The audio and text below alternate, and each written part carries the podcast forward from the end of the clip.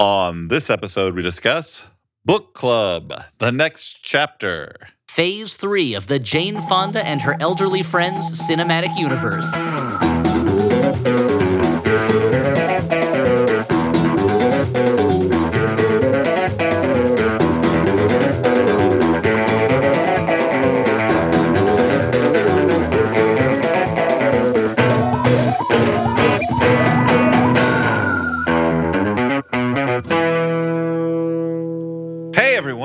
To the Flophouse. I'm Dan McCoy. I'm Stuart Wellington. And I'm Elliot Kalin, and I'm super excited about Flop TV, our upcoming run of monthly live streaming shows. Tickets available at theflophouse.simpletix.com. More information about that later in the show. But Dan, do what you're doing. It's cute. Just do just do your adorable thing. Cute.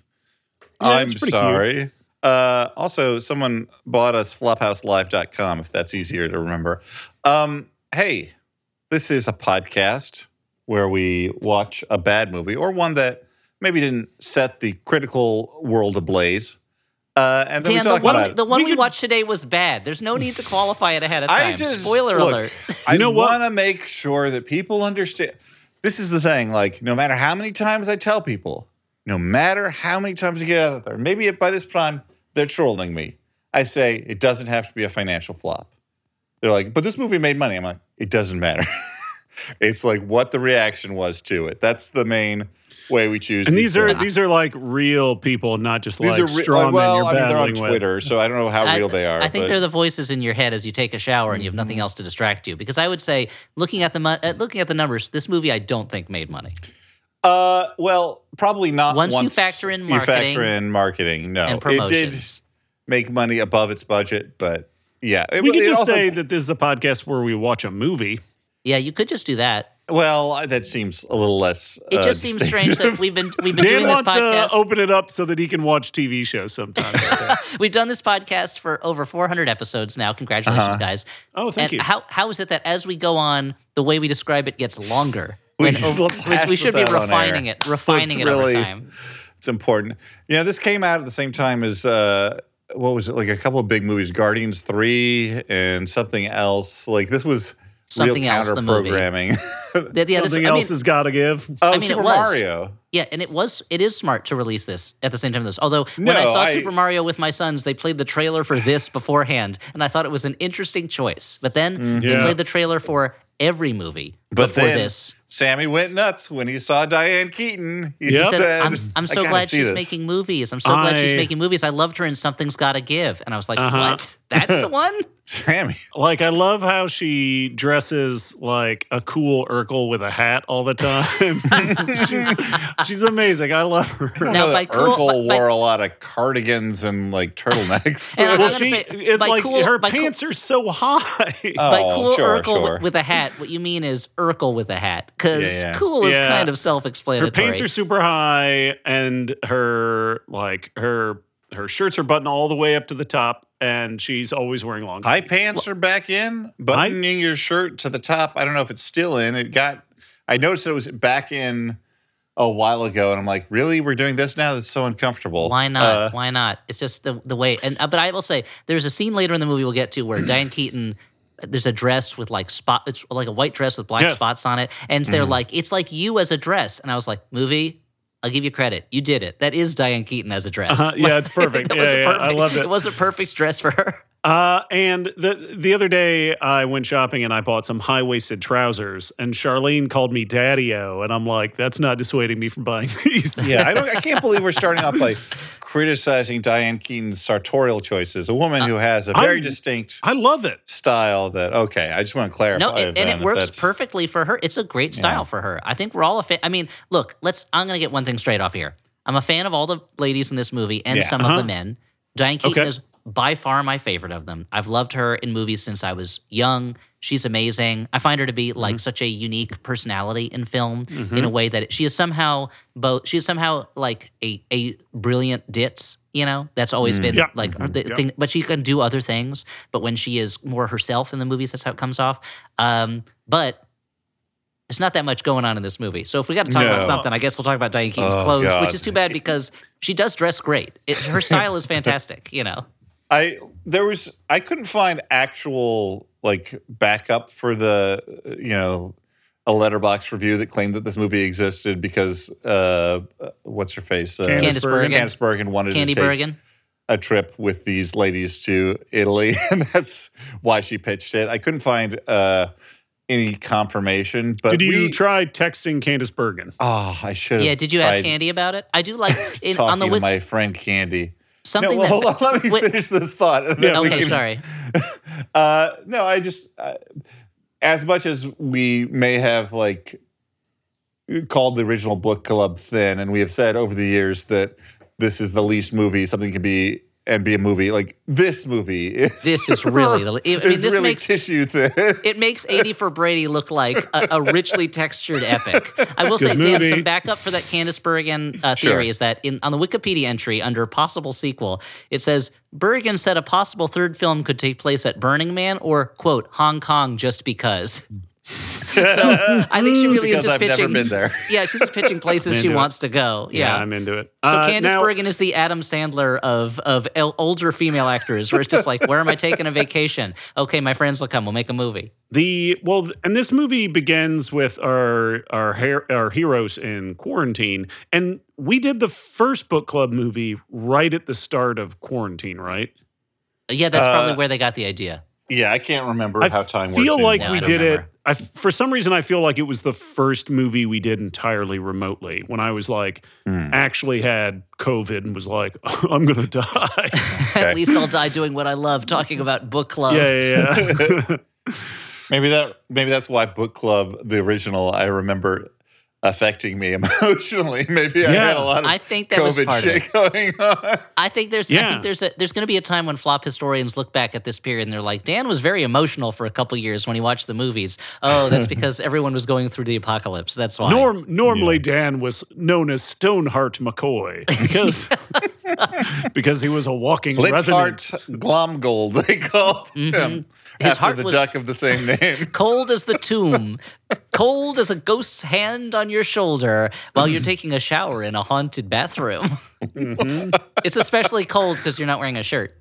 Uh, Yeah. So, guys, should we talk about what happens in Let's book do club the next the next chapter? And the title does open it up for more chapters. This is the next chapter. Yeah, it doesn't say final chapter like I missed. It'd be so funny if the final chapter is that it somehow it ends with them on the lip of a volcano as the world is crumbling around them, and they have to like they have to steal a, a gem from an evil warlord that's using it to Uh-huh. control the earth. Like, Well, this yeah, is it's like it, Ice but- Nine or some shit. yeah, the somehow book- they end, they ended up in a, in Stormbringer, and literally the forces of chaos are making the earth unstable beneath their feet. Yeah. But Uh, luckily, it, tie, it ties into whatever book they were just reading. Well, yeah, they're reading Stormbringer by by uh by Michael Moorcock. So they're like, oh, this is just like when Elric called called upon Yeah. the forces of, of law to help. Yeah, you they're know? like, let's do another dirty book like Fifty Shades of Grey. This author's name is Moorcock. Yes, please. mm, I like some weird of the White Wolf. Mm. Ugh, now there's now there's nothing I want to see more than that. Is is is the book club the next chapter again, and it's the next next Yeah. chapter, and they're reading the Elric Ooh, novels. what's this Von Bek guy all about? I'd like to see his Ebon blade. Okay, so uh, the uh, uh, and one of them their pants falls down, and the other one looks Thank away and says, "I don't need to see your hawk moon." You know. Mhm, uh, yep. So anyway, you it's got any Michael. Eternal Champion No, I don't. Okay. That's Are you why I'm so familiar with the with the, with I the Michael don't. Moorcock universe? Okay, never I mind. only through the final program that episode Oh, yeah, we yeah, did yeah, yeah. Cool. So you know a little bit Uh, about Jer- Jerry Cornelius, sure, yeah, with with Joel and Matt McGinnis, Mhm. yeah, Smile and Stan. Look it up. yeah. Episode, whatever. So let's get on to the, the book of the next chapter. So just to refresh everybody's memories, in the previous movie called Book Club, we were introduced to four women whose character names I'm just not going to bother with. I'm just calling them by their actors' names. Mm-hmm. Please. Okay, there's no reason. Uh, Diane were- Keaton's is the same. is Diane. That's true. Diane Keaton's character is named Diane. Uh, they've been friends for decades. They're now in a book club. In the previous movie, inspired by Fifty Shades of Grey, they made some changes to their lives. Free loving hotelier Jane Fonda allows herself to fall in love with Don Johnson. Mm-hmm. Nervous widow Diane Keaton allows herself to love Andy Garcia. Mary mm-hmm. Steenburgen rekindles her sex life with husband Craig T. Nelson. And judge and elderly incel Candice Bergen finally thaws and has sex with Richard Dreyfuss. And so that's the first movie. That's the whole thing. You don't need to know anymore. We Thanks. open with a voiceover. Diane Keaton asks, How does a woman in her 70s get married? We don't get the answer to that question yet. First, we get a long montage of the ladies meeting over Zoom during COVID. This goes on for a long time. Guys, did you think we would see this much Zoom COVID footage? Uh, I was well, impressed with their fucking lighting rig because Zoom is not uh, Zoom is not very charitable to poor lighting setups, but they were Yeah. killing it. I was not expecting any, so this was definitely more than that. It did seem like Dan likes to go in as a blank slate when he sees a movie, Elliot.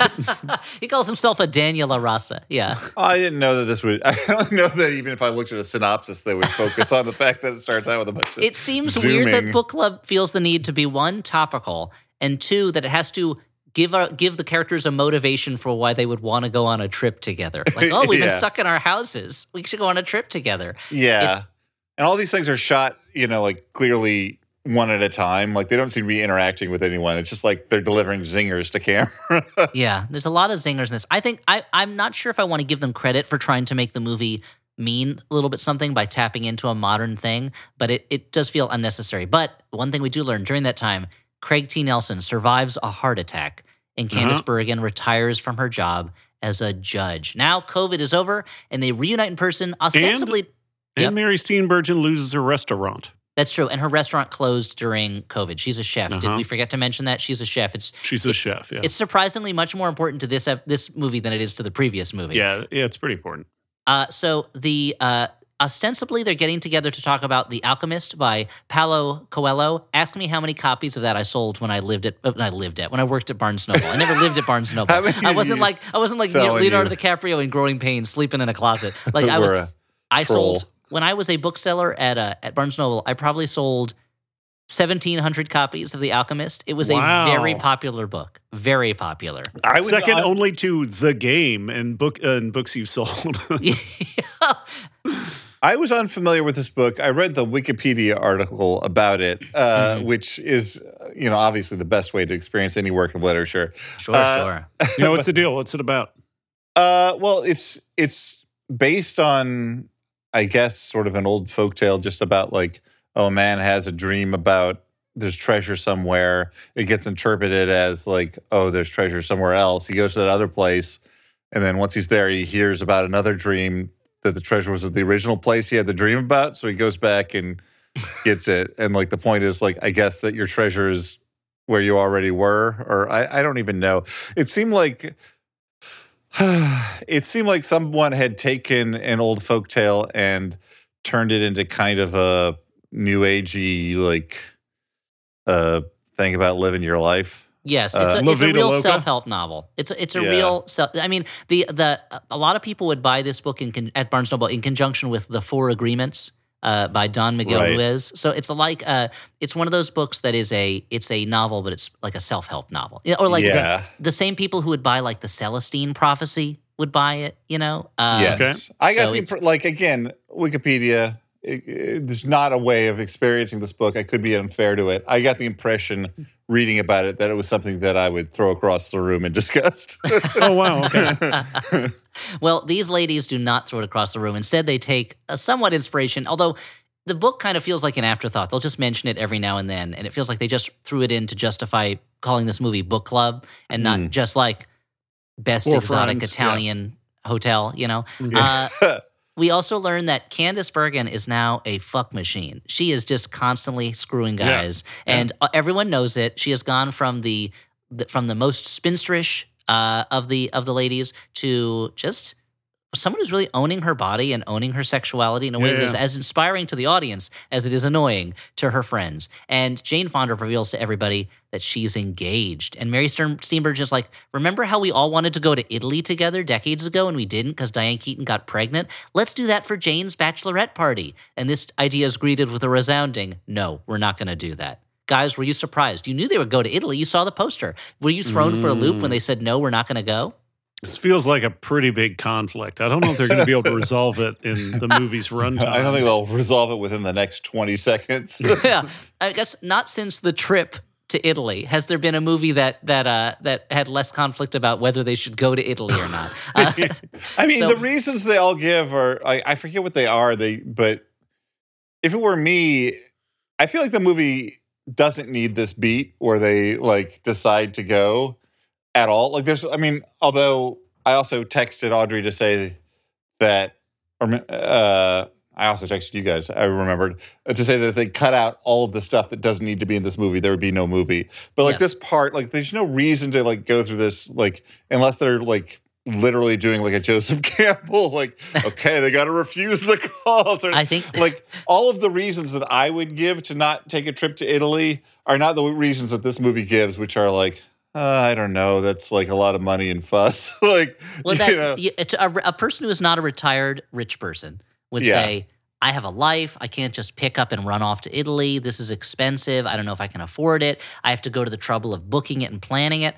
But these Mhm. characters live in a fantasy world where they have unlimited money and unlimited Uh-huh. time. And so Uh-huh. they can just up and go. I mean, later on, as we'll see, they lose their luggage and they're like, I guess we'll have to buy new like, things. "Whoop." and it's like this like, is the wildest moment in the whole movie when they either- lose their luggage, and I'm like, "Are you telling me I'm going to have to go through the rest of this movie without being able to appreciate the signature style of Diane Keaton and Jane Fonda? That's wild."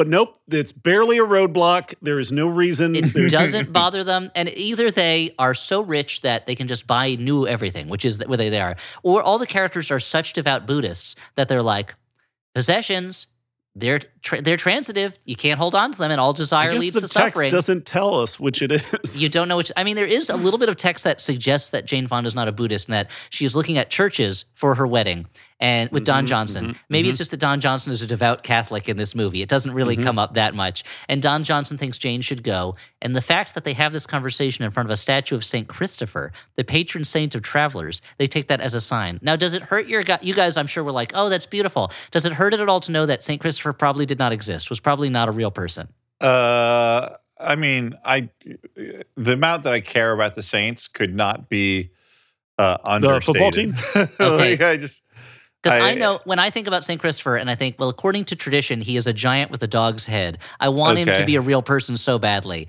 but it's Yeah. not, but he wasn't, you know. So, uh, I mean, so it hurts I- me. you know. pose that question to me as if I believe in the the Christian gods, and we all know I don't. That's true. I don't know if any of us do. I mean, I certainly don't. Maybe Dan does. He can. We can leave it up to the next episode of the Peach Bit when we talk about our faith. Then Candice, she swears a lot over speakerphone, and they're embarrassed in the church. Candice Bergen's cat dies. Another omen. She has nothing holding her back from going to Italy Yes. now. And I wish this this had turned into a kind of like "Don't Look Now" type thing, where she's seeing her cat around Yeah. Italy, and Yes. it's a sign that she's in danger. But that doesn't Uh-huh, happen. and then she gets stabbed by a little, like a little hairy person. yeah. And, uh, spoiler alert. like a cat, a cat stabbed by a cat in a red jacket. And uh, meanwhile, uh, lifelong bachelor Andy Garcia, who is now Diane Keaton's beau, he obviously wants to get married, but Diane Keaton, she is anti-marriage now. She doesn't want a part of it. They all fly to Rome. Hey guys, if you're Andy Garcia sent- looks like he put the least effort bu- in. By the way, which is yeah, I would say it doesn't look like he's trying very hard, but I, I think mean- he put in a, an appropriate amount of effort to his role in this film, Book Club: The Next Chapter. I mean, that's- it's like that run a razor fair. over that face, buddy. I mean, like- nobody is nobody is putting in an enormous amount of effort. I would like. I feel like the MVP of the movie is probably the actor Giancarlo Giannini, who we'll run into later. Who I'll, Yeah. we'll talk about it when he gets to it. But uh, they fly to Rome. Hey guys, what would be the most cliche song for them to play as they fly to Rome? Uh, Rome by the B-52s. Uh, nope, that would still be more exciting than what they do play, which is Mambo Italiano, a song I genuinely don't like. I don't understand why it still exists. It is so clearly a Why novelty it still song. exists? It's a- it's Are a- you it's a- suggesting we Yeah. should Go to the National Archives. It's a- Italiano? And maybe it's maybe it's only because it's a song that I used to have to listen to a lot when I worked at that same Barnes Noble where I was selling people copies of The Alchemist. in Be- Little Italy. it, well, it was Yeah. there was an album. There was an album that was in the playlist called Mob Hits, and our manager was Italian, and she's like, "I love these songs," so we'd have to hear Mambo Italiano three or four times a day at least. Did and it's hear just like Volare. Is that one there? I don't remember, but they did Okay. literally have da da da da da da da da da da. You know the Tarantella. Tarantella, other yeah. Uh, so anyway, there's a montage of them walking around Rome. They make a lot of jokes. They they, they make a joke about what Candice Bergen calls her fanny back fanny pack, and I'm like, I I love it. They're finding new variations on the same material from 80 for Brady. yeah the and there's i think they did that scene in in that scene uh in that like a square on the uh with steps in it in rome that i just the other day saw tom cruise getting in a car chase in the new mission impossible Maybe that's the same day. Was that the Spanish steps or are they different steps? I don't know. They Well- did- there's no sign. and so they spend a lot of time looking at nude Roman statues and just Yeah. riffing jokes about them. And it's like this is what the audience that's coming to this wants to see, which is Yes. these four ladies making sex jokes about statues in, in beautiful Roman settings. But all of them seem like jokes that were like improvised on the day. Like, like let's just do a couple more. And like none of them were as good as the whatever they had scripted. So like in a normal movie, they'd be t- tossed out because like all of these are like, okay, I guess that's kind of a joke. like it's Yeah. sort of funny. Like, oh, look, he's remained hard for centuries because he's made of uh, stone as a statue. Uh-huh. Uh, they're like really obsessed with the penises on these statues. They are And, old, like- old late. Oh, Dan, if you don't spend time around older women much, in my experience, spending time around my grandmothers, penises is eighty percent of what they think about. I mean, and I- twenty percent is twenty percent is what are we going to eat next, and eight, the other eighty percent Mm. is penises, stories about penises they've known, what penises are around them at the moment. Yeah. Just Look. judging by the sample set of my two grandmothers, this is what they talk about. I gotta say, I love that. As a movie, it was funny to me that like there were a couple of like at the beginning, it's all just sort of montages, but not like high energy, quick cut No. montages, just sort Very of like Very leisurely casual. montages of them looking at penises and making jokes about how they're old now. Yeah. Yeah, I mean the, the thing is the this the the your focus audience on this, your your ideal audience cannot take a quick cut montage. It might give them a heart No. attack. You got yeah, if they watch that scene from Taken 3, their eyeballs would fly out of their heads. they just go into immediate cardiac arrest. I'm surprised that the movie doesn't use uh, von Sternberg style slow dissolves between the different cuts Yeah. just to make it Yeah. just to ease you in. But anyway, all this fun riffing on these statues' dicks. It ends when Mary Steenburgen catches Craig T. Nelson on the kitchen spy camera eating bacon in her kitchen. He's not supposed to do that. He had a heart attack. He can't eat bacon. And now when the cat's when the cat's away, the mouse is going to eat bacon. I don't think so. But there's only one way to get over this wedding dress shopping montage. They take Jane Fonda to what looks like the most expensive wedding dress shop, tailor shop in the world, probably. They all put on dresses. We don't even get we don't get that much of them shaking their heads back and forth. No, which is the best part of a trying on Yeah. montage. But I gotta. I like this scene. I will. so, guys, Give me a give me a dress try on montage, please. I will admit, and it may surprise you, I don't know a lot about shopping for a wedding dress. But okay. at high end places, do they typically like when all four of the people there want to try on dresses, I think, even to though be one of them is a bride? I would say probably yes, that those dresses Okay. are so expensive that your job is to sell one of them. And if it takes p- pouring champagne down their gullets until they, they're so drunk they don't even know what they're doing, it takes all them trying on dresses. Like just selling one dress in that probably pays his rent for a month. So he'll let them try on whatever. He'll let them try on his clothes. This is the tailor I'm talking about. They can, Yeah. You want to yeah. get married in this, huh? like like they can they can pee on a couple of the dresses just to see how the fabric absorbs or if it bounces stains off. As long as he sells one Yeah, dress, he's fine. Very And important. luckily, he sells, as we later find out, two dresses because Oh, they yeah. insist Diane Keaton wear a dress that has big black dots. And as we said earlier in the episode, they say that's you as a dress, and they are totally right. This is whoever I'm going to say this. This movie should be nominated for no Academy Awards except for costume design because that dress has so perfectly captured Diane Keaton's soul in the form of a dress, and Mm-hmm. that's just good. That's just good costume design. I feel like when the dress is first presented, it is hatless, and I'm like, ooh, it's missing something. Subject is hatless. Yeah. I repeat. Where is the where's the repeat, wide hatless. bring hat? Yeah, Don't worry, she's gonna get it because because she needs she needs to dress like a like she's about to get she's about to go con somebody in a poker game on a riverboat in the form of her hat. You know, uh, it's not a Diane Keaton outfit unless Harold Hill hands her his hat to put on top. So uh, they hang out and drink, and they're just having a good time until a street caricaturist who's drawing a sexy picture of Candice Bergen insists that they have to You mean to a regular picture of Candice? Bergen. yeah, sorry. I apologize. It was redundant. It was redundant what I said. And I mean, and the other thing is they're all like, look at her, like with all the men. And it's like Candice Bergen was, you know, I mean, they were all all of these women were were notorious beauties throughout their careers. But Yeah, especially I feel like Notorious. notorious because of the crimes they committed through their beauty. Uh, the but uh, Candice Bergen, when especially when she was young, it was like she was the she was treated just as the as a you know she was she was the blonde goddess, you know, and things like that. So it makes sense. Anyway, uh, they they're like, but again, they're rich retirees, so they're like, I assume they already paid for hotel rooms in Rome, but they're like, let's go to Venice. Let's get to Veni, everybody. We're going to Ven it up. They go to the train Mm. station. Here's where they make the only mistake of the movie. They hand off their luggage to the porters at the train station, and the porters seem genuinely surprised that they're receiving luggage. They only only to learn when they finally get to Venice after a long train trip, the train station doesn't have porters. Their luggage has been stolen. Although I don't know if you can call it stealing if someone literally hands you the luggage. It's possible those guys were just wearing vests. I don't know and about they, Roman they, fashion. They comment on that. Yeah, they Yeah. comment on that. They, yeah, they could be bike messengers. Now, Yes. much like in uh, uh, you know a similar film, 80 for Brady, uh, an important item has now been lost and will, much like in 80 for Brady, not have any real bearing on the plot. Uh, even more so, in fact. Like th- this is, it is wild the degree to which losing all of their luggage seems to impact them. Not one bit, other than some brief, uh, you know, distress and uh, Diane Keaton admitting, like, "Oh, I had the ashes of my husband." Yeah. and that in, in a scene that, like, I the only time I got mad at the movie, like, I yelled at the at the screen at one point during the scene, "Just tell them," because like it's Yeah. the most ridiculous, like waffling around. Like they're all like, "No, it's fine. It doesn't. It doesn't matter. We want like there's no like she's clearly in distress." I'm like.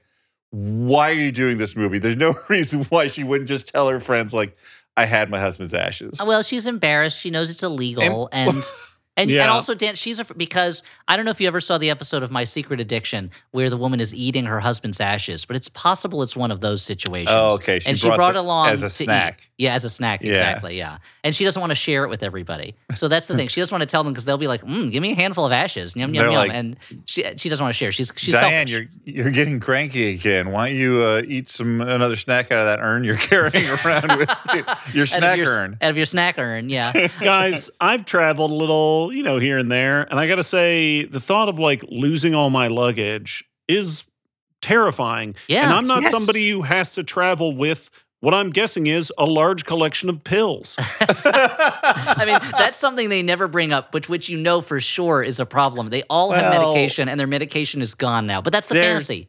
The fantasy Smart is that you, travelers. They've like all Yeah, of the yeah, it's all in important their stuff is in the carry-on. the carry I mean, well, I mean, the fact that Jane Fonda has brought her wedding dress as carry-on on the train is Which a weird is a weird thing. She you know? also seems to be carrying it sometimes, and other times she's like, eh, it'll show up at the next stop. Yeah, my guess is that continuity was not not, not a real uh, not a real focus for this movie. Uh, but it's true. The but you're right. And Candice Bergen, she probably has all their pills in her in her waist wallet or whatever she calls her fanny pack. Now, uh, this movie, uh, it does it. I feel like we have to. We it's hard to overstate how little they seem to give a shit that all of their worldly possessions that they brought with them are gone, except for Diane Keaton's husband's ashes. And I was like, all right, I guess they have to buy, we have to watch them buy new stuff. They never get around to it. So you have to assume they're just traveling through Italy without toothbrushes, underpants. Like maybe they did it off camera. I don't know. But they seem to have so much time gallivanting around that they're just they we're they- they're just without Yeah. the normal things that because I agree. If, if I lose my luggage on a trip, that's the trip is gone for the first couple de- until I get that luggage back. It's the only thing I'm focused on. Like, Yeah. I like to think I'm fucking chill and cool, but honestly, it I will know. stress me out. well, it, it reminds me. It reminds me of there's a uh, a, a former colleague of Dan and mine's, uh, Travon Free. He once tweeted a picture of of Kanye West getting out of a taxi cab in New York while holding a, a MacBook laptop by the corner between two fingers as he steps out of a cab. And Travon was like, "This is I've never seen anything more rich than you can't be more rich than walking out of a taxi cab holding a, a, a laptop as if it's a piece of garbage that you don't mind if it falls out of your fingers as you're getting out of the, of the cab. Like it was the most. It was like just the, just such a total idea that this computer is disposable and I could just buy a new Mhm. one in a moment if I drop this. You know, and so it's that's the world they're living in. They're living in a world of anything they want is at their beck and call because they're unlimited. They have unlimited. They did the cheat code at the beginning for unlimited wealth, and yeah, any, a- and anytime they need a new outfit, they have one that matches their specific, their specific amazing style. style. Yeah. And and uh, uh, although I will say losing their luggage it at least pays off the moment that drove me the n- most nuts in the movie, which is when Mary Steenburgen goes, "My purse is gone. I lost my purse." And they search for it, and it turns out to be under her seat. And they spend so much time. It, I mean, screen time is probably ten seconds, but it felt like I was in purgatory. It felt like I was jaunt. I was in the. I was on the long jaunt, and I opened my I eyes during kept- it. It was You're an old that man now eternity, with crazy eternity eyes, of them yeah. searching for a purse. This is what happens in a movie when there's so little going on. There's a point towards the end of the movie where they spoiler, we'll get there, like, but they're all assembled for a wedding. Uh huh. Yep. Like any other movie, you'd be like, okay, we're seven minutes from the end, and there's 26 minutes left in the film. I'm like, "Wh- how is this possible? What is going to happen? yeah, how Yeah. could they? How could time be bent so that there's still more to do in this movie? Uh, anyway, So, and it, there's it, it all reminds me, and we'll move on in a moment. But it reminds me, there's a scene in the movie uh, Meet Joe Black where Mhm. he is Mhm. introducing the characters are meeting Joe Black. He's introduced Anthony Hopkins is introducing Title, Brad Pitt to his kids, and he's he can't think of a name for Brad Pitt's character who we know is Death, and they're like his name, what they call him, like what is it? Uh, uh, and it goes on forever. And I does he look at uh, a cup of coffee and go, Joe Black? Is that how it happens? I don't remember because uh, Mhm. there was a Conan O'Brien sketch where they they used to do a thing where they would just uh, they would show scenes from movies and they'd mess with them in some way, and they extended that moment so it went on it went on for so long of him trying to stumble and figure out this name, and that's what this scene feels like. Anyway, uh, maybe they do that off camera. Uh, buying stuff. So the ladies are pretty blasé about losing their stuff. But when the police chief tells them he can't do much to help them, Candice is very rude to him. And this police chief is played by Giancarlo Giannini, who is a Yeah. major Italian actor, was one of Lina Wertmüller's favorite leading men. He's the star of Swept Away, the star of Seven Beauties. Like He it- got this is he got murdered by Hannibal in the He movie did get Hannibal. murdered. Yes, by he's in Hannibal. He's like this is a guy. He's in he's in uh, the first two Daniel Craig James Bond movies. But like this is a guy who is a major part of Italian cinema, and it's just very funny to see him in this movie. And he, he I feel like he is not doing a lot in this movie, but he's doing enough that I like him in this Yeah. movie. But it's um, it, there's just part of me that's like. Is he seeing this as a professional where it's like, hey, at least I'm working? Or is he like, I can't believe I'm in this nonsense, this nothing of a movie? You know, is he enjoying it? I'm it or sure not? he did it because he wanted to meet these ladies. Probably. That's Yeah. possible. That's very possible. So, uh, Giancarlo, if you're listening, please write in. Tell us. Yeah, right. And yeah, Yeah. This is a scene though where I'm like, you know, it's hard to make me sympathize with the cop in a scene, but I, but I was kind of like, what do you like? What do you expect? like you Well, that- handed your luggage to people, and now you're like making these snide remarks about how the police can't do much about in another it. city. You showed up in Venice and you're telling the police chief of Venice, hey, I handed my bags to somebody in Rome. Find them for me. He's like, Yeah. I, there's nothing, there's literally nothing I can do. Like this, I don't know. I guess I'll put out an APB for your luggage in another city. Uh, but it's so it, Candice Bergen is really out of line, but she'll learn her lesson. Uh, and we do not bot, they, they ride around Venice and they stay for free at Jane Fonda's friend's luxury hotel. We never see them buy new toothbrushes. At the No. hotel, Candice Bergen does not waste time. She flirts with Usman, a retired British Yeah, professor my who also wears a fanny pack.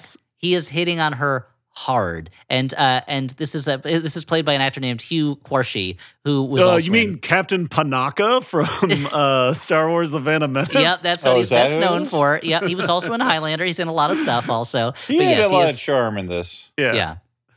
And he Uh, sings that he sings that pretty good Italian cover of Gloria at karaoke Yeah. later. Sure. He also appeared in Fantastic Beasts: The Crimes of Grindelwald, so he's been in a Flophouse movie before. Oh, Uh, cool. But, but, uh, yeah, he uh, yeah he so so he invites them to a party. Uh, there's a scene where Jane Fonda and Don Johnson are flirting over text silently with no words, and you have to assume they just told them to walk around a room pretending to text and then just put in like fake texts later. There's no point. you know there's what? no They're reason for it. professionals. What do they put in the dirtiest text Yeah. I'm imagining my cock in you, ri- in you right now. Guess where? No, I'm imagining it in me. Guess where? Ears? No. Nose? Yes. That is hot. That's some dirty stuff, Elliot. And they're and, and, and then. Jane Fonda watches this at the premiere and is like, "What did you do to my movie?" anyway, so they go to this fancy dinner. They don't have to worry about a hotel room. They're staying at Jane's friend's hotel. They go to a fancy dinner that Usman has invited them to. Uh, it's a lot of fun. Usman sings Gloria, and Mary joins him on the accordion. But more importantly, Mary Steenburgen learns that the chef where they're having the dinner is her old cooking school boyfriend, Gianni. Uh oh. But wait, she's married. But she's She married to can't Craig talk T. to Nelson. another But I guess man. those no rules when you're in Venice, right, guys? That's- when you're in Italy, yeah, what happens in Venice stays in Venice because the water levels rise so high that you're Yeah. trapped there. There's no Yeah, way to it's get dangerous. out. There's no It's The roads. city's sinking. What if at the end of Back to the Future he said, "Where we're going, we don't need roads," and they just went to Venice? It'd be even weirder if they went to Rhodes in Greece, the island Yeah. of Rhodes, and you're like, true. "What? You said the opposite, dude." Yeah. No, I said we're going to Rhodes. No, you didn't. You said where we're going, we don't need roads. You misheard me. Marty, you misheard me. I said where we're going, it's roads. Why would you phrase it that way? It doesn't make any sense. Anyway, that's that was a cut scene from yeah, Back to the Future Part Two, the Ita- uh, Greek vacation. Yeah, so there's no time traveling in this one. And Yeah, they- no, they- no, there's time traveling. They end up in the wrong universe, and the Colossus of Rhodes is a giant biff. it's a giant bear. Yeah, that would what an amazing second movie that would have been if instead they went to ancient Greece to, and Biffales, Biff's ancestor is there, and they accidentally set it up so that he he becomes the king of Greece forever. Oh man, what a! I want to see that so badly now. Yeah, and, it's- they yeah they set up some kind of imperial cloning system so that the it's always just biffs after biffs. Oh, yeah, yeah, exactly. Because they because the thing is Archimedes finds the the the capa- the flux capacitor and he's able to Uh-huh. reverse engineer it into amazing technological feats. Oh. Archimedes is Merlin's bird, right? Is that the situation? Yes, yeah. it's Merlin's mechanical bird from Clash of the Titans because that's happening in the same universe. Yes. Thank you. Okay. Yeah. Uh, got, well, I will, now I want to see that movie what really I- badly. I'm sorry I didn't join in on that. I was too busy thinking about Negatronic Teenage Warhead of Rhodes. anyway, So anyway, uh, Mary gets a tour of Gianni's kitchen while Jane and Diane have a heart of ta- heart, uh, while Jane and Diane have a heart to heart talk, which is one of many heart to heart talks our characters will have starting at this Yeah. point in the movie. The tension, the sexual tension, is so thick between Mary and Gianni, and I have to I have to say during this scene of just the two of them hanging out, they did a really good job of just communicating through their mood, kind of this feeling of kind of awkward sexual attractiveness Yeah. and And remembering what it was like and having a history. Mary Steenburgen and this actor who uh, I don't remember his name. Oh, oh uh, Vincent Vincent Riotta is this actor and Riotta. And uh, they just do a really fantastic. You, of Dan, of course, you'll remember him from your favorite movies, Captain Corelli's Mandolin and Under the Tuscan Sun. Sure, Uh, sure. You're always talking. You call you're a real you're, you're, a real sun head and a real man head. Uh, Mhm. they they he they they do a really good job in this. This is a scene that is in a dumb movie. It goes to a dumb place, and then they immediately ruin it with a They immediately ruin it. It Stupid looks really real. misdirect. with a misdirect where it looks like they're inside the chef's van that's inside his kitchen and it's rocking back and forth and they're grunting and you're like, oh, they gave in and they had sex. Nope, they're inside the van making pasta together. That would have been wild if they they actually just had sex, right? Mm. I don't know, to be honest. They're old. He, she's in another country. Her husband. I'm not kind saying of a it's like you know. wild if in the real world those two Oh, I characters see. had But in sex. this I'm movie- saying in this specific movie, that was the choice The- they made. It- well, it, only because it's not her character. Because right after this, the police chief catches Candice Bergen and, U- and Osman having sex on a boat in the I canals in mean, Venice. he was in the Phantom Menace.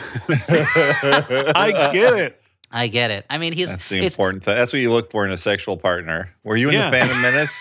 You Yeah. asked. yeah, and they go, yeah, I played one of the one of the battle bots. Yeah, of you- course, yeah. Yeah, dope. Sure. You have any sexually down. transmitted diseases? Were you in the Phantom Menace? Those Uh-huh, are the two yep. questions Yeah. Look, you always look, have to ask. Misa will say whatever it takes to get you into this bedroom. Well, I don't Oh, know. you were- it seems you were- like you were in the Phantom Menace. yeah. Why? Uh, yeah. So the uh, so the next morning they decide, you know what, Venice drools, Tuscany rules. Let's drive straight to Tuscany uh, because we, we we're, we've already used up this city, uh, and they just drive through the countryside. I countryside. do love it- this sequence because at no point they're driving do you see another car on the road. They'll drive No. to, through empty towns. it is like a post-apocalyptic wasteland. yeah, this is the 28 days later of, of Italy, uh, as far as these these ladies are concerned. And I, again, that would be a great turn for this movie to take. It's like Night of the Comet or something, where for Yep. whatever reason they have slept through the end of the world, and now they don't realize it, and they're still on this bachelorette trip, and zombies are showing up. Uh, there's this character who shows up where Jane Fonda assumes it's a stripper, but it's just a cop. What if it was a zombie, and she assumed it was a, a zombie themed stripper? Guys, would that be even funnier? But let, we'll get to that. We'll get to that. even funnier because this Okay. might be the funniest thing I've ever seen. Oh, Yeah. So they're driving. It's set to Italian language, Kenny Loggins music. So you know this movie's great. You know exactly who the audience is for it. Uh, and Mary, Oh, she- which one? I'm all right from Caddyshack. No, no, it's the it's the like what I want, bump bump, ba You know that one. Uh, so that's, That's, Kenny uh, Loggins, right? Hall and no, somebody that's Hall and Oh, it's Oates. Hall and Oates. Yeah. Sorry, it's Italian language Hall and Oates. I don't care. I don't like any of that stuff, guys. so I I apologize to But Mr. you're Loggins, older, to Mr. Hall, and Mr. Oates. You have to start liking it. guys when i i know that i'll be too old when i start listening to steely dan and that'll be my entry point to that to Mhm. those songs so um so Mary, so I apologize. It's Italian language Hall and Oates, uh, or as they're called there, Hall et Oates. Oh no, Hall e Oates. How what's what's I think and in. Italian? Perfect. E Hall e Oates. Yeah, et is French. That's right. So uh, Mary sees Johnny has texted her, and she's like, "Oh no, this is going to show up on my iPad at home. My husband will see it. He's going to have another heart attack." And the other ladies give her a tough love speech. They literally say, "Okay, tough love," and this is again one of many speeches that they will give throughout the movie to each other, that- where they start, "Okay, tough love." I don't remember this for the first movie. Is this a thing that they did, or are they introducing it now as if it's always been one of their? I don't know. I like it when I like it when friends give each other tough love. It's, you Yeah, know, it's I mean, No, but just literally that's not really saying, a okay, tough love, but as it's if, like, thing n- when I say- before. when I yeah, say- you guys should give me tough love sometimes Okay. instead of just soft love all the time. Well, it's just the idea I- that you you can say tough love, and then whatever you say after that cannot be taken in an offense. I mean, you can't be offended off- at. yeah, you say. Stuart, when you say it, it sounds like you're asking for a spanking. Secondly, I think the question is just like, was this a thing that was established as Oh, a thing okay. that they did? And I don't remember. I don't think it was, but I don't remember. Maybe it was. Anyway, the ladies reveal. So they get a flat tire. They say give her tough love. They say your fear of your husband's death is driving you apart. You're not letting your husband live, and it's hurting your marriage. Hmm. And they get a flat tire. Night falls, and the ladies reveal to Jane, "We have to get to Tuscany because." Don Johnson is waiting for you there. We arranged it so you could be married as a surprise in Tuscany. Yeah, Ta-da! is And if I was. Jane, if I was Jane Fonda, my reaction would be, "Fuck you! What are you doing? it's uh, so you're gonna spring my own wedding on me as a surprise? What kind of friends Yeah. are you?" But instead, she's like, "Uh, this flat, but this flat tire is a bad omen. Maybe that universe is saying I shouldn't get married." And a cop shows up to help. Jane Fonda assumes it's a stripper because he's attractive. And Uh-huh. where else? w- And what better way to arrange having a stripper show up than to be at a random latitude and longitudinal spot in the middle of the Italian countryside? Like, does she think that they she planned thinks the her flat friends are tire? that good, you know? then dropped a pin and said to the stripper, "Come to this pin. I hope you're within an hour mean, of this spot." that is all of that is not entirely implausible. What bothers me about you the set up like a wily coyote trap. is how Yeah. Jane Fonda persists in like fondling him and not believing. No matter how many times everyone else is like, no, no, no, that's a real cop. Like, Yeah. like, fuck you, movie. This, this, I, this yeah. Bullshit. It is a, this, it is one of those farce moments where a character does something stupid because the movie Yeah. is going to think it's funny. But anyway, they get thrown in jail. In jail, they each give each other tough love speeches. The next Mm-hmm. morning, the police chief of Venice shows up. I guess he has jurisdiction in Tuscany. He heard the ladies were there and he decided to go. Or maybe he's the police chief of all of Rome and he just stops at town after town on his rounds. Like, Mm-hmm. why is he there? Why would they be like, oh, yeah. We heard you were. De- wait, you're the guy who put in the report about four old ladies missing their luggage. I think we've got the old ladies you're looking for. Come to Tuscany overnight. But anyway, Well, he has uh, a, he has a ladies? spoiler I alert don't know helir- what helicopter. Oh, actually, you know what? I forgot. There is a reason he's there. They found Diane's husband's ashes, and he's returning them. That's what it is. I don't know Yeah. how he knows that he's that they're there, but he's returning the ashes. she probably Candice- put like one of those like finders in the. Yeah, he, he dropped, Yeah, a, yeah. he dropped she an put a air load- tag in her bag. There's Yeah. a there's a LoJack on, on the Yeah. ashes and on them. Yeah. he try, it's just much like so what I heard so my fam, some family members of mine not my not my immediate family but my my relatives of mine they Okay. went they went on a trip to Dubai on a vacation. And apparently when they got there the Dubai government was at customs they were like so here are the chips to put in your phones so that you can use them in Dubai and we can track you. And they were like uh wait a minute what? So maybe this is like that. And when they arrived in Italy the Mhm. Italian government just tracks every every suspicious group of old ladies that shows up. Uh the Candice Well, they're Bergen gives the- looking for that infernal French cri- criminal Lupin, who Mm-hmm. has been seen around the countryside. and they and they think one of them one of these four might be Lupin. He's a master of disguise, Elliot. Not Lupin the Third, the uh, Japanese animated guy, right? No, not that one. But No, he's his- great. The first his, one. His, his grandfather, the first He's- Lupin. he's Uh, he's immortal. yeah, the rabbit, as they call him. Uh, so the next morning, uh, the police chief he shows up. He, Candice Bergen gives him a tough love speech so that he will free them from jail. And you know what? They've got to get to Tuscany in like 15 minutes. There's only one way to get there: police chopper. That's right. Learjet. Oh. Oh, no, he flies them there in a police chopper. They- Seven league boots. They have to There's a- fold the map. yeah, Yeah, a tesseract. Thankfully, there's a wrinkle in time that they can use to get there, uh, and uh, and Mrs. What and Mrs. Who and Mrs. Which are there to find to take them right away. Mhm. Uh, on the on the way, they stop through Aunt Beast's uh, realm of darkness. Uh, but anyway, they on the way, uh, he gives Diane Keaton permission to scatter her husband's ashes, and she accidentally drops the whole urn because she's a real klutz. And we we don't see it land on an Italian person's head and kill them. But uh, maybe that's what happens. Uh, yeah, you expected somebody to be sitting in an outdoor cafe and be like, "Yeah, I'd like some Parmesan cheese," and then all the ashes to land on it. They're like, "Oh, that's too much, but I'll like it anyway." uh, They're uh, like, uh, is- "Yummy, Oh, delicious. I'm refu- smoky." I refuse to pay extra for the black truffle shavings. Then I will not. Then then you won't get it. And then the ashes fall, and they go. The joke's on you. Free black truffle shavings. Mmm. Oh, tastes like human. Yeah. Did you say it tastes like human? No, like human, like human ashes. Uh-huh. How do you know what that tastes like? It's a long story. Anyway, you remember that movie Alive? that was a you? No, but after I watched it, I really wanted to know what it was like. I chartered a plane with my five most delicious looking friends. hmm I was. And I was. uh, I despite was- all my efforts, it never crashed. Anyway, it's a funny story, but I was on a girls' high school soccer team, and well, long story short, we're I all guess that, now. that's kind of funny. I mean, the book club joke was book club There's no book club. So, in our uh, book club episode. I love it. yeah, and so uh, they uh, some. This is the moment I think Dan, maybe you had the same reaction I did, which is yeah, they're at the hotel where the wedding is taking place, and I looked at the runtime and saw there were still thirty minutes left in the Fucking movie. crazy. I was like, what else in this plotless movie? What needs to be resolved? What could possibly happen? Well, uh, the excitable wedding planner tells them the wedding is all ready. Uh, Andy Garcia's even there with the dress Diane Keaton wore at the wedding dress store, and she gets to wear it. Jane Fonda's nervous. She feels sick. What if this wedding shouldn't happen? Which, by the way, hold on.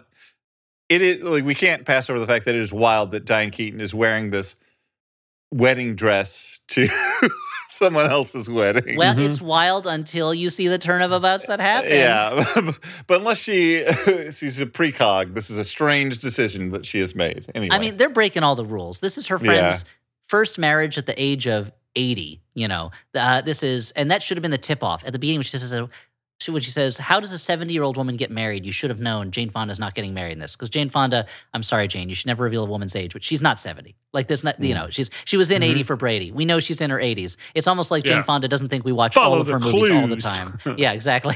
uh, Mr. Policeman, I gave you all the clues to, to understand Jane Fonda's true age they're in the title. yeah. Uh, so the uh, Jane Fonda's nervous. She's sick. Now Diane Keaton has to give her a talk about not being afraid. Just go with love, etc. Don the priest- Johnson looks great. yeah, Don Johnson looks great, but the priest is missing.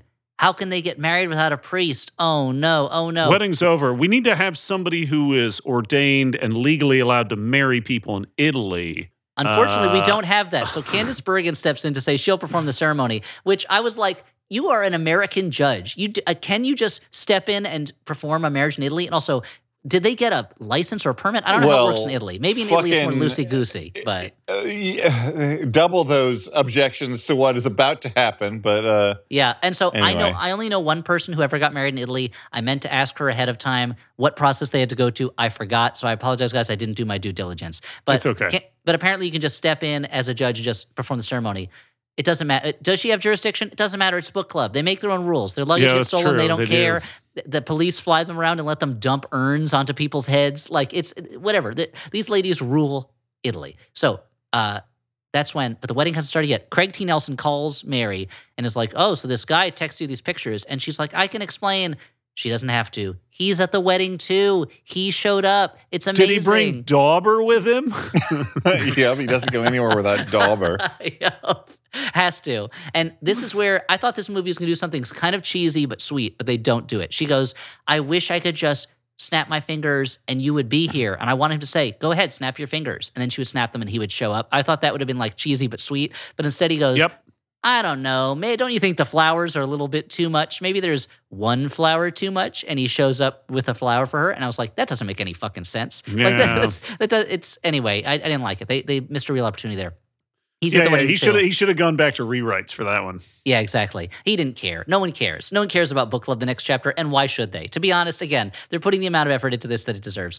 During the ceremony, Jane Fonda, she gives Don Johnson a whole speech about she never thought she would get married, but now she's in love with him and she's got to let love go. Then he gives a speech back to her about how he never wants to hold her back. He never wants to trap her in a marriage. You know what? What he loves about her is her freedom and her free spiritedness. So he gets down on his knee and he proposes again. He goes, Will you not marry me? And everyone laughs, and Candice pronounces them not man and wife. And if I were a guest who flew all the way to Tuscany for this wedding, and they decided, you know what, we're just doing a joke, not married thing. I'd be so fucking pissed. Yeah. I be would wait so until I see the reception, Elliot. If Okay, the maybe. food was good the- and there was the open bar, I'd be true. cool with it. If I if they're like, hey, a guess lot of what? Negronis, a lot of If they get At- Captain Panaka to do fucking Gloria again, nice cheeses and meats, you know. Yeah. Yeah, you're right. You're right. It's all stuff I can't get where I live. The United States Uh, of America, the home what- of everything.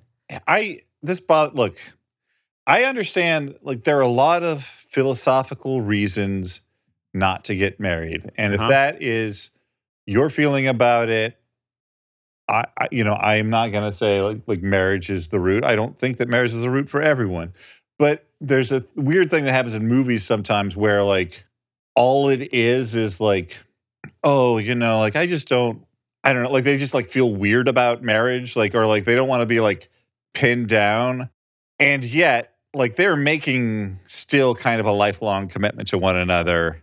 And in the context of a movie, like when it's not for like that kind of philosophical reason, it always sort of annoys me. I'm just like, just get married. Like you're you're you're getting old.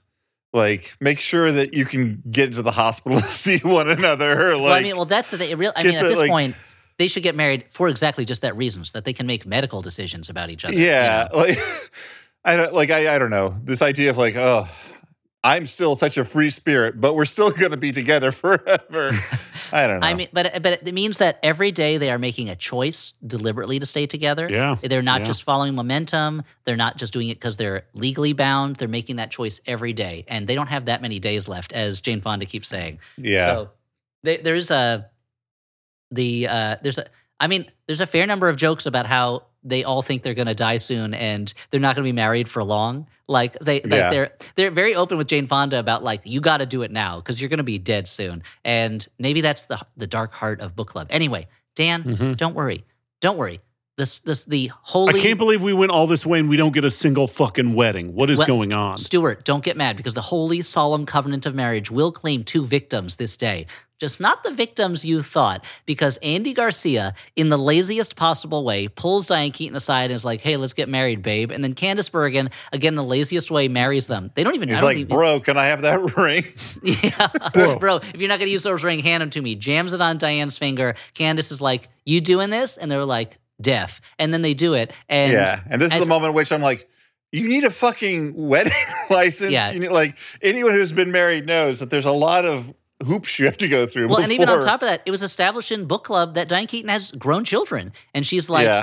eh, they don't need to be here for this unless they showed up for my best friend's last minute wedding in Italy, which seems like a big ask of your children for them for them to attend that. Uh, so she's like, I don't care. I'm doing it. Uh, they get married. They drive off in the just uh, married uh, car. It turns out in this big twist, an M. Night Shyamalan esque twist, that it was Diane Keaton talking about herself in the VO. And uh, Diane Keaton runs out of the car to give her friends one final hug. And then it's off to the credits as what plays again?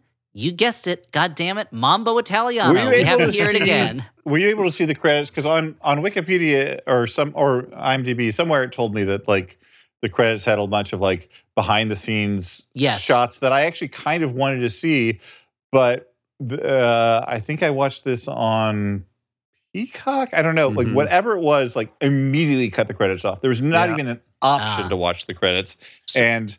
I- If it had been a movie other than Book Club, the next chapter, Yeah. that would have made me very angry. It was uh, yeah, it was interesting. My streaming service also uh, it cut the movie off the moment the credits started playing, but I think that was user error. Mm. Uh, so, I so I did see the credits, and yes, next to the credits, it does show just photographs of them making the movie, but it's not interesting. It's like they're like vacation photos. It's like everyone Yeah. posing, everyone having a great time. I wanted And- to see Ted Danson show up. I heard Th- that there Ted is a Danson was there in is there. a photo of Ted Danson there. Uh, that and him with Mary. Is in he of dancing? No, he is not dancing. It is- uh, I- but I- hilarious. honestly, if Ted Danson dancing tonight was not was was a show that was going up, I'd go see it for sure. But it's a he danced it- a lot in Body Heat. I mean, if you call that, I mean, a little dancing. It's not like he's, tap dancing. it does a little bit of like shuffling, but it's not it's not a number. It's like a big dance number or something like that. Uh, Ah.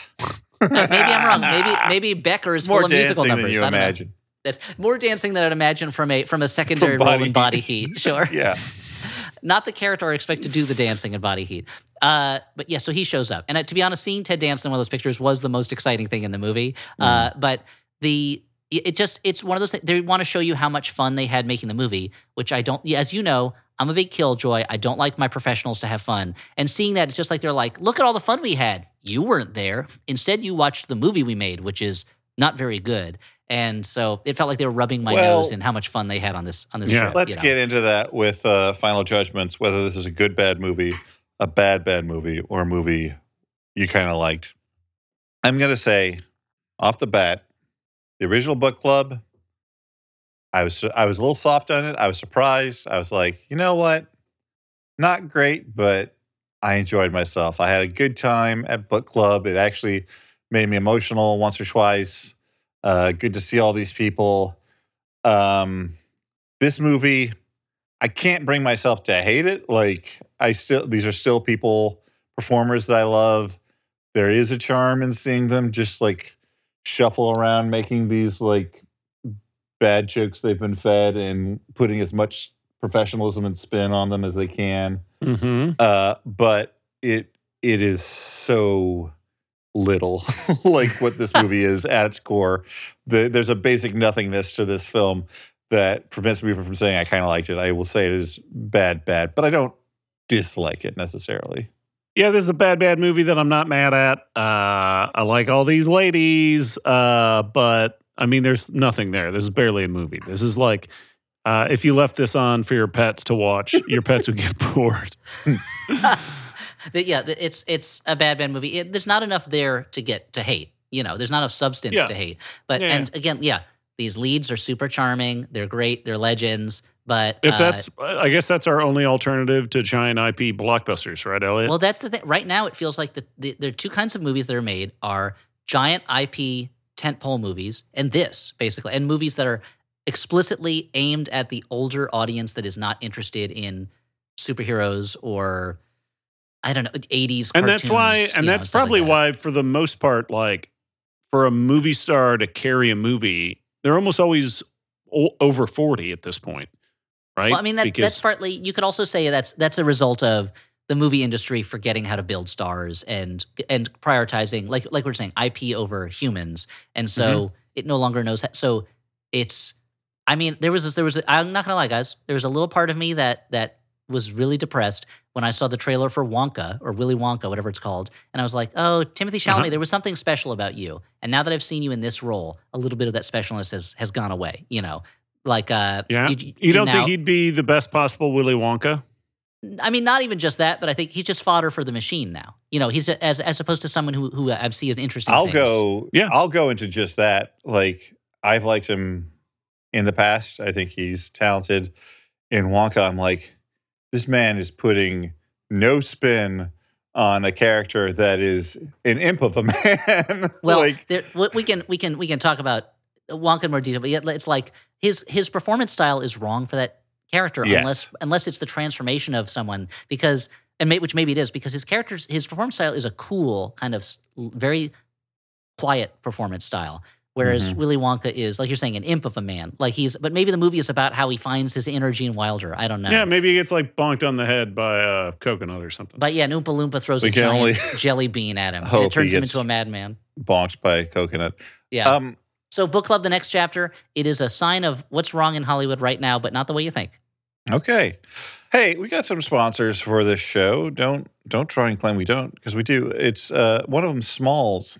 Cat food has been the same forever. You know what? It's time for cat food to move into the 21st century Whoa. with rocket jets. Pew pew pew. Wait, no, that's okay, not. okay. Yeah, That's not actually what it is. You, uh, you know why you got to try Smalls? Because it's protein packed. It's made with preservative free ingredients and it's delivered right to your door. Smalls works with leading cat nutritionists to create recipes that are exactly what your little furball craves and needs. After making the switch to Smalls, 78% of cat owners reported their cats had shinier and softer fur, and 90% reported overall, overall health improvements. That's a big deal. You can try it risk free. If your cat won't eat their food, they will refund you. Hey, as a man who has no children, unlike Elliot, All I got are these cats. You, have no children that are unlike Elliot, and that all your children no are children. like Elliot. All my children are Elliot clones. but uh, you know, I can't quite love them like I love these little fur balls. So uh, I'm just saying, if you love your little fur ball, don't you want them to have good food, Mhm. not just like pellets of I don't know grain and stuff they sweeped up from the abattoir floor? Mm-hmm. Boo. Yeah. What? yeah, yeah. Boo to that I'm food. booing that. I'm booing the alternate. Okay, I Yeah, thought you were booing me. Higher quality ingredients mean a healthier and happier life for your kitty. So head to smalls.com slash flop and use promo code FLOP at checkout for 50% off your first order plus free shipping. That's the best offer you'll find, but you have to use our code FLOP for 50% off your first order. One last time, that is promo code FLOP, 50% off your first order plus free shipping. And I just want to make a, a short addendum.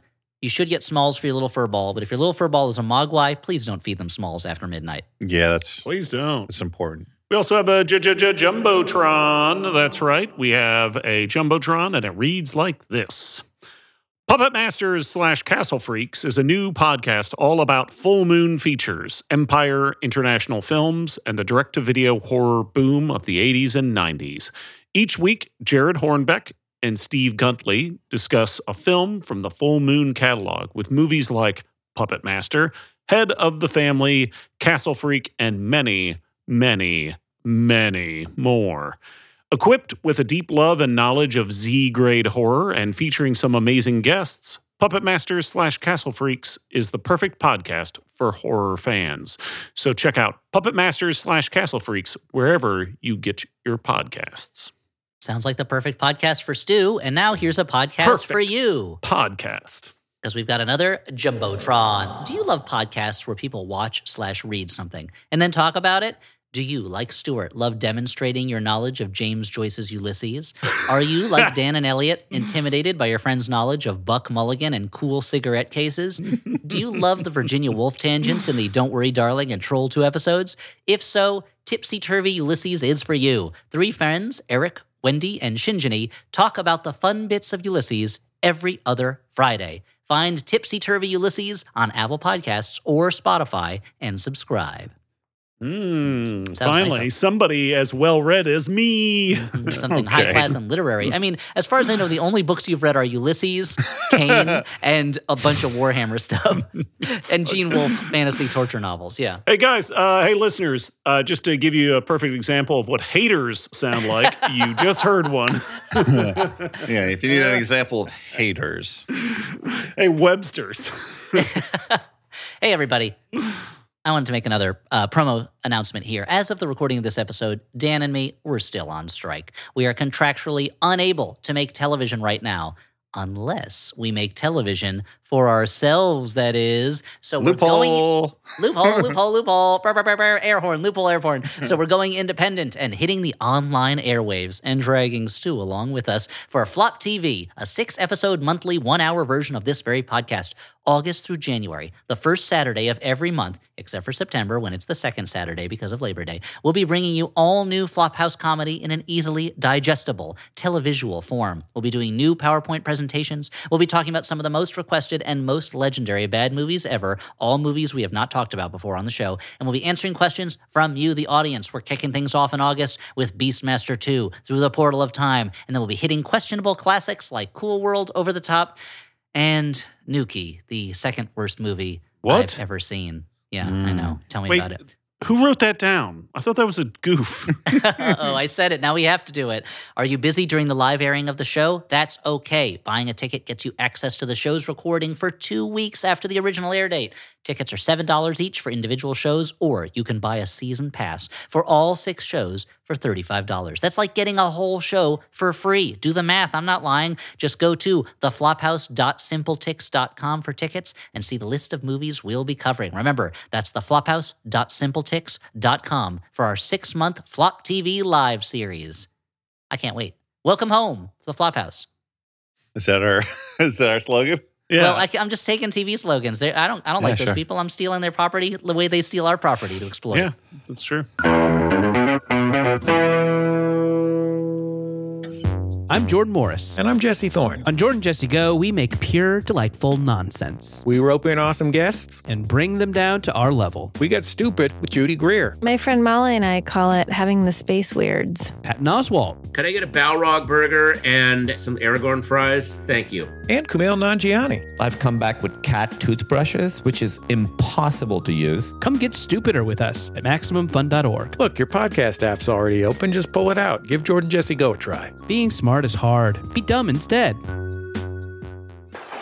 Oh, Russ. Hey, hey. Yeah. Oh, I'm glad I found you in line. These clouds are really freaking me out. I hate having to stand in line, and boy, what a line. These giraffes do not smell good. No, they do not, and they have such short necks. but I'm hearing we need to get on this We arc. gotta get on the ark. It is Yeah. about to rain. God is about to destroy humanity. Hey, oh, sorry, sorry, sorry. Are you Noah? yeah, I know we look like humans, but we're actually yes, we're totally. podcasters. we are podcasters, so it's different. Have you heard of Ono Ross and Carrie? We investigate spirituality, claims of the paranormal, stuff like that. and you have a boat and say the world's going to end, so it seemed like something for us to check out. we would love to be on the boat. We came two by two. What do you think? Ono Ross and Carrie, available on MaximumFun.org. Uh, speaking of exploiting content, let's uh, do some letters from listeners. This one's from Jackie, last name withheld, Onassis. who writes Hiya, fellers. What's the most famous movie location you grew up near? Even though I lived close to tons of Revolutionary War and early colonial stuff, by far the most famous movie location was at our local mall. And not just any mall movie, but the most famous mall movie, Paul Blart Mall Cop. We all aren't fortunate enough to grow up I in feel the like Dawn of the Dead is a more famous mall movie. Sorry about that. Uh, we. Uh, I mean, I don't know. I don't know at this point. I mean, does have mall? You're in more the of an observe and report guy. Uh, we aren't all fortunate enough to grow up in the Big Apple or La La Land, so recognizing a filming location can be a rare thrill. It was very exciting to see Kevin James segue past the Macy's that used to be a Jordan Marsh, or how they made it seem like the Payless shoes was next to the KB Toys when those aren't even on the same floor. Wild. Uh, it's like the bullet car chase all over again. or that the CVS smells like mildew because it's next to the Rainforest Cafe. I'm sure it's a lot like when you guys see the Statue of Liberty and stuff. Mhm. Anywho, And stuff. What movie made I mean, you that yell? store, they, when, when they go past that store, Statue of Liberty and stuff, I was like, I know that Hmm. store. Mhm. What movie made you yell, "Hey, I know where that is"? Thanks, Jackie. Last name withheld. Um, I, I you know, I grew up in Eureka, Illinois. Yeah. Uh, not known for its big movie productions. Nope. Didn't they, didn't they shoot a Ghostbusters there? no, you're thinking of New York City, where we're oh, yeah. right now. Uh, it's Oh, possible. but they, they shot Book Club the next chapter there, right? no, Yeah. that was in Italy. Uh, Oh. It's po- it's possible. National Lampoon's European Vacation. That was. Uh, I don't know where that was shot. I mean, some of it was shot in Europe. I assume. I remember seeing Big Ben and such, but uh, Didn't they shoot Mars Needs Moms? Needs Needs Moms that's in Eureka, an animated film. I don't oh, think they shot it. it's set in Eureka, right? in, no, can I just? I mean, it's possible that Peoria, Illinois, shows up in that um, in JoJo Dancer. Your life is calling the Richard Possible. Pryor pseudo biopic, since Pryor is from Peoria, but I've never seen it. That's why his Um, name is Pryor and Peoria sound so similar. So I don't have a good answer Mhm. for where I grew up, but uh, two notable things about uh, just in general. I I remember seeing John Wick, where a fight starts in a bunch of like Russian baths and then goes like upstairs to like a club. And I realized watching it, I'm like, oh, I when I saw John Wick, I'm like, I was at both of those locations last weekend. Uh, when you were when you were I fighting. Hitman. uh, Yeah. no, I had gone to the Russian bath with my ex, and then later that weekend was the the WGA awards, which were at the Edison Ballroom, Uh, and so it was this case where it's like, as uh, Jackie says, like I'm like those things aren't connected at all. Uh, just two different locations, magic of the movies. But I also remember I saw just recently watched Past Lives, uh, and there's a scene takes place in front of the carousel in Brooklyn Bridge Park, and I was like, I was just sitting there. I was just sitting exactly where those characters are. Um, but what do you guys have? Anything? Uh, my hometown, Fort Wayne, Indiana, uh, was featured prominently in the indie movies of director Neil LaBute. uh, in the company of men, I believe, opens with uh, a scene in the Fort Wayne International Airport. I think it's called International because there are some Canadian flights. because Very because exciting. Indiana Wow. it no longer cons- it it has never considered Montana part of the United States. yeah. It's, yeah, it's in our state charter. Uh, I grew up in Millburn, New Jersey, and I could say like there's a there's a very res- well respected regional theater there, and a few productions there were filmed for great performances. But I feel like that doesn't really count. Nope. It but doesn't. uh, and there's a scene in the movie Hair that's set in Short Hills, and I think they shot in Short Hills, which is a neighborhood in Millburn, but I don't know if they did for sure. But the location growing up that seemed to that people got the most excited about was there was a Meryl Streep Renee Zellweger movie called One True Thing that they shot Mhm. in the next door town of Maplewood, New Jersey, uh, where we'd spent a lot of time. And there used to be a diner there called the Maple Leaf that my family would eat in a lot, and they shot part of the movie in that diner. And for a long time, there was a post-it note above the booth where the characters sat that just said "One True Thing Booth." They didn't put a sign up. They didn't put a picture up from that scene. Just a post-it note that said "One True Thing Booth." That I assume fell down many times. and eventually, they redid the inside of the restaurant. And they just never put the post-it note back up again. But the thing that really brings me back. So if I ever watch that movie again, which I don't plan on it, that I would recognize that. But there's two movies that were not about where I grew up, but about places I spent a lot of time as a younger man that really hit me that way. One is the movie The Landlord, uh, the great Hal Ashby movie uh, starring Beau Bridges. That's uh, it takes place in Park Slope, Brooklyn, a neighborhood I lived in for many years, and there are buildings there that I recognize very well. And I'm like, that's what that building used to be. Before it was an expensive yoga studio, it was a barber shop, like that kind of stuff. And seeing that neighborhood at a very different time in its history was exciting. But the the movie, I have to admit, where I got the most thrill of seeing a place that I knew well, and it's a dumb answer. There's a really dumb movie called Robot in the Family about uh, where where um, Uh, uh, my- well nigh unwatchable, I would call it's it. a terrible movie. It does have uh, what um, John Rhys Davies is in it, right? And uh, Uh-huh.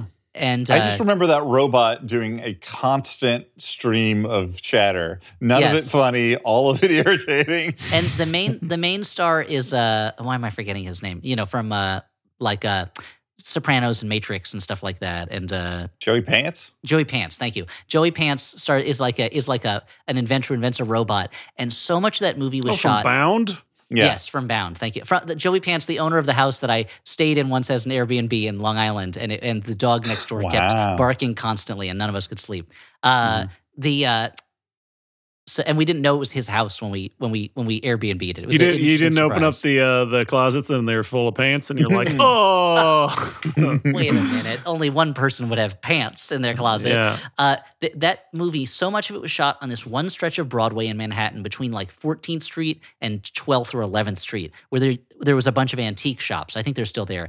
And I used to walk that stretch almost every day, multiple times a day when I was a student at NYU, going from my dorm on 14th Street to my classes at Washington Square. And I was like, wait a minute. I know that stretch of Broadway so well. Like I know each of those antique stores. I've walked by them so many times, and it was the one. It was. I felt so dumb that I was watching this crappy, low budget movie, and I was They're like, "Oh my god. I, I know that stretch of Broadway." And it's like, yeah, it's a it's a stretch of a a stretch of street in the biggest city in America. Like it's been filmed many times, but that's Yeah. the place where I was like, I can't believe this is in a movie. I know that stuff. So, Robot in the Family. That's Uh, his recommendation this week. yeah. Yep. Uh, so this one is from Parker Bennett, our friend of the pod. Oh, Mhm. yeah. Okay. Yeah. Super Who Mario Brothers writer Parker Bennett. Congrats on your big milestone, guys. I was delighted to hear your commentary on a movie that didn't really qualify as a flop, except in my heart. Trust the floppers to always provide maximum fun. Your friend of the pod, Parker Bennett, the guy who wrote the Super Mario Brothers movie that didn't make $1.34 billion and is not at all bitter.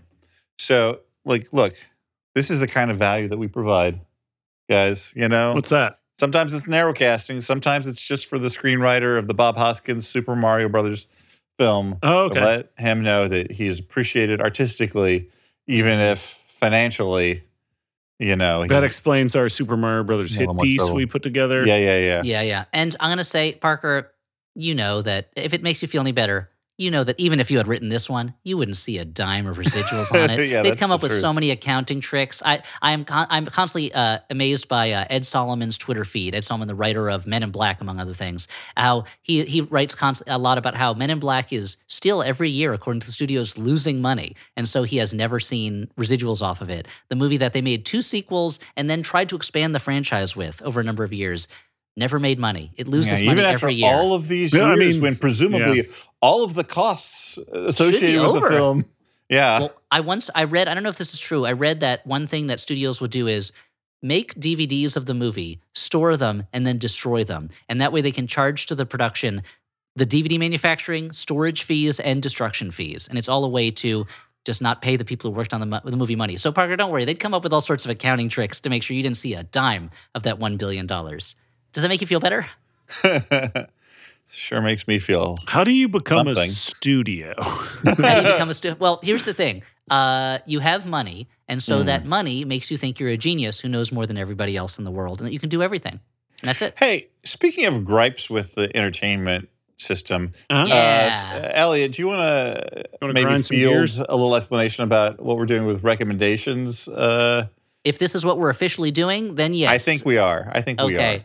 Well, uh, during this time, uh, it's a guideline that uh, writers are not allowed to promote things that they've worked on. And I know that SAG AFTRA has made it official that uh, in their guidelines that actors are not allowed to promote things they've worked on, and they want influencers and people online who are part of SAG AFTRA to not even promote anything coming out from the AMPTP uh, members, even stuff that they just like as a fan. And I think that the Flophouse, we're kind of riding that gray line a little bit since we just talked about the book cl- book club, the next chapter for an hour. Although I don't know that we made it that sound that appealing, but uh, we would also like to follow in this. We don't want to be directing people towards stuff that's being made right now, not because we want to hurt the people who made those things. And I want to make it sh- clear that we have nothing Yeah. against the people who made those products, but why are we doing advertising work or promotion for these compa- for these uh, conglomerates and companies that are stiffing us and not treating the people who made those things properly? And so we're going to do our best. We may slip up sometimes. We're going to do our best to recommend things that would will not be driving business to you say movies that are in the theaters right now, uh, and we'll figure out what those restrictions are as we do them. Uh, but I'm going to follow them uh, as strictly as I can. So you guys want to hear what my recommendation is? Today? Yeah, I recommend Do it.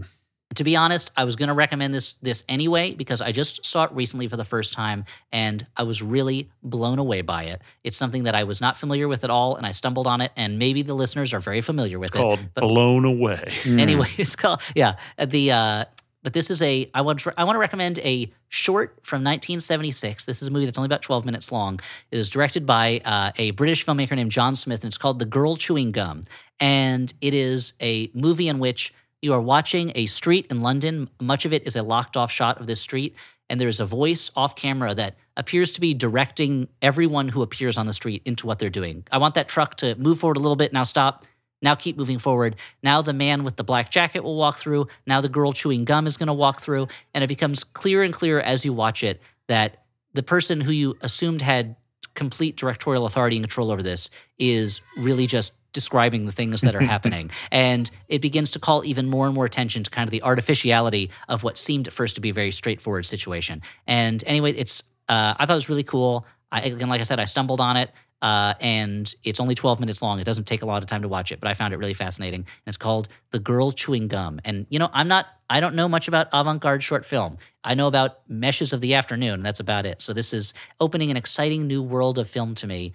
Because every time I think I know a lot about movies, I watch a movie that shows me I don't know that much about movies. There's always Yeah. a larger world out there, and that's very exciting. The Girl Chewing Gum, directed by John Smith.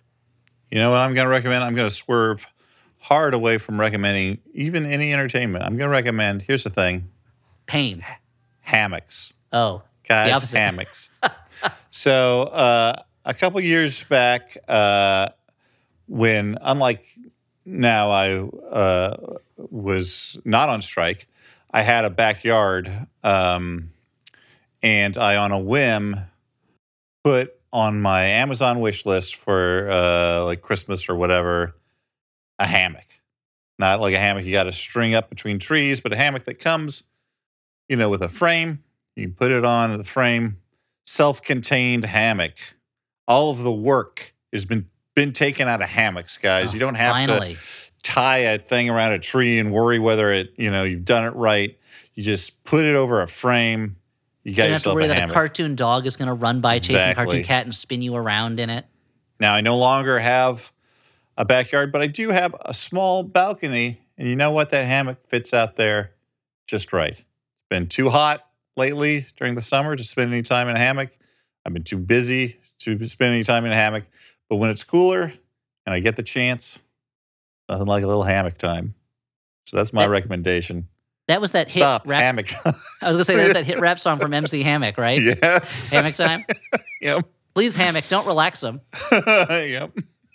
Dan, Oh, I'll tell you, I used to have a hammock like that. Super, super relaxing. That's a great Oh, recommendation. So good. I always I always find hammocks a little bit stressful. Maybe I'm maybe I'm doing it You're wrong. doing it maybe wrong. you- I, I, mean, watch getting into them, I find, and getting out of them, I find stressful. But once you uh, go, overcome that challenge, yeah. it's, yeah, then it's just great. It's like you got to earn it. It's like religion. You got to do the work to earn the salvation. Yeah. Yeah. So do you do you just like jump in all at once, or do you? Uh, like, I wouldn't recommend What's jumping in all at once. No, you just sort of you sit down sort of normally Okay, and normal style. uh, I, I was Then taught rotate? that you, you actually like it's better to lay kind of across the hammock than it is to fully sort of put yourself in the hammock uh, Oh, so you're like fully parallel to the hammock. I'm gonna have to watch. Uh, I'm gonna have to watch some YouTube videos. Mhm. There's a lot of ins and outs. You're going to want to take a class on the lear- at the Learning Annex about Yeah. this. Uh man, so uh what what do I recommend here? Uh uh I could recommend shirts without sleeves. I Mhm. think that's a good move, especially when it's hot out. wearing one right Mhm. now. Man, I'm wearing one right now. That would work. Look at those armpits. Look at my armpits. Out. Yeah. Uh the Just The thing wait audience is, for the can't see them, but there they are. Just, Uh, just they'll saying, probably see hello, 'em. here we are. yeah, I mean Can't, you can't hide us. you just buy like a regular shirt, you know, Mm. and then you just Yeah, just, just cut, cut them the off sleeves with off. Scissors. Yeah, you Well, gotta- I mean, Get if out you're, of if, here, if, I mean, sleeves. if you've been working out, out enough, then you can just flex and the sleeves will tear off. uh but wait, I can't do that. Is is Elliot saying I don't work out enough? Uh oh. Do I have to Guys, go Yeah, you better is get to the the gym gym. today? Are you making my brain So is broken? that your, I'm still unclear. Is that your recommendation or uh, yeah, I guess sure. My recommendation is going to be tank tops. You know, the thing about a tank top, uh, you know, all, it's all gender. It's great. Mm-hmm. Recommend it. You don't have to buy a specific tank top. You can buy a t-shirt and just cut the sleeves off. I would recommend measuring about halfway between the shoulder seam and the neck seam. Mhm. But that's just, you know, that's the style I like, you know. And you and now uh, by recommending tank tops, you are not in any way uh, uh, recommending militarism or support Nope. for for uh, for violent aggressive Mm. action. Nope. Nope. I'm recommending maybe find another use for uh, an article of clothing you already own that maybe hasn't seen a lot of use lately. Maybe Okay, some so- old t shirts you don't need anymore. So it's not a top for an actual tank. No. Although, I mean, I guess if you have a tank, you might as well put a top on it. like the old saying said? Um, well, I hope you know just another reason to hope for a rapid end to uh, to the strike. If you happen to hate the new direction that recommendations are going, if you love it, uh, still let's hope for the strike to end. I'm just I'm amazed that I'm amazed that I was like I'll outdo these guys. I'm going to recommend like this British avant-garde student film from the 70s and you're like no, we're going to outdo you. We're not even recommending movies anymore. Yeah, we're breaking. We're barely even recommending things. yeah, we're Yeah, just talking true. about a couple things we enjoy. Yeah. Uh, speaking of things to enjoy, why not go over to MaximumFun.org? They got a whole bunch of things to enjoy, podcasts primarily. Although, if you like merch, you know, you can get merch. Uh, You want a shirt to cut the sleeves off of? Yeah. They have. and, you get and you don't even Flophouse have to. They, they sell a Flophouse tank top, so you don't even need to cut the sleeves off if you don't want to. this may have changed by the time uh, you hear this, but if you can't find Flophouse, uh, we've discovered that it is under T for the Yeah. in the If- if- Max if- Fun if- store. If the items, if you say uh, organize items A to Z, go to the T section because that's Yeah. where the Flophouse is located. for T-shirts, comma Flophouse.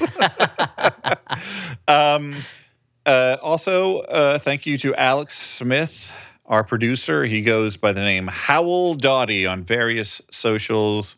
He does a lot of stuff. He does mu- music. He does Twitch streams. He's a Renaissance man. Um, and uh, that's basically it. I can see Elliot wanting to say something about how he's you know, living in the modern era, maybe. He's not actually uh, from the Renaissance, but then he thought better of it. He's now I- he's well, looking I at was- me I was going to make fun of the. I was going to make fun of the way you said Renaissance, like there was a Z in it, like Okay. pizza, and I was like, maybe that's how they say it in Italy. I don't know. I've never been there. I, but I did want to say also, remember we've got our series of live shows coming up. Go to the go to theflophouse.simpletix.com to learn more and to buy tickets, or if you or and slash or in addition to if you want to do your part to help the writers and artists on strike, or you want to help anyone involved in the entertainment community who needs help, then entertainmentcommunity.org, the Entertainment Community Fund, uh, is the place to donate. And there's another place I only found about recently. If you go to TUSCtogether.com, that's the Union Solidarity Fund, and that is for help for uh, other unions, crew unions, uh, beyond just actors, writers, directors. Uh, everyone is being hurt by the AMPTP's complete dickish refusal to pay people properly. And donations to both of those areas will help people should they need that help, and they may need it. So thank you very much for your support. We appreciate it. And thank you for your support by listening to us, The Flophouse, which has just ended this episode. For The Flophouse, I have been Dan McCoy. Oh, uh, I'm Stuart Wellington. I'm Elliot Kalin, and I was not taken by surprise because, as Dan mentioned, explained ahead, we're ending the episode now. I wouldn't have known, but he told me, and I appreciated Yeah. it. Yeah. okay. Bye. Sort of half hearted, that one. Yeah.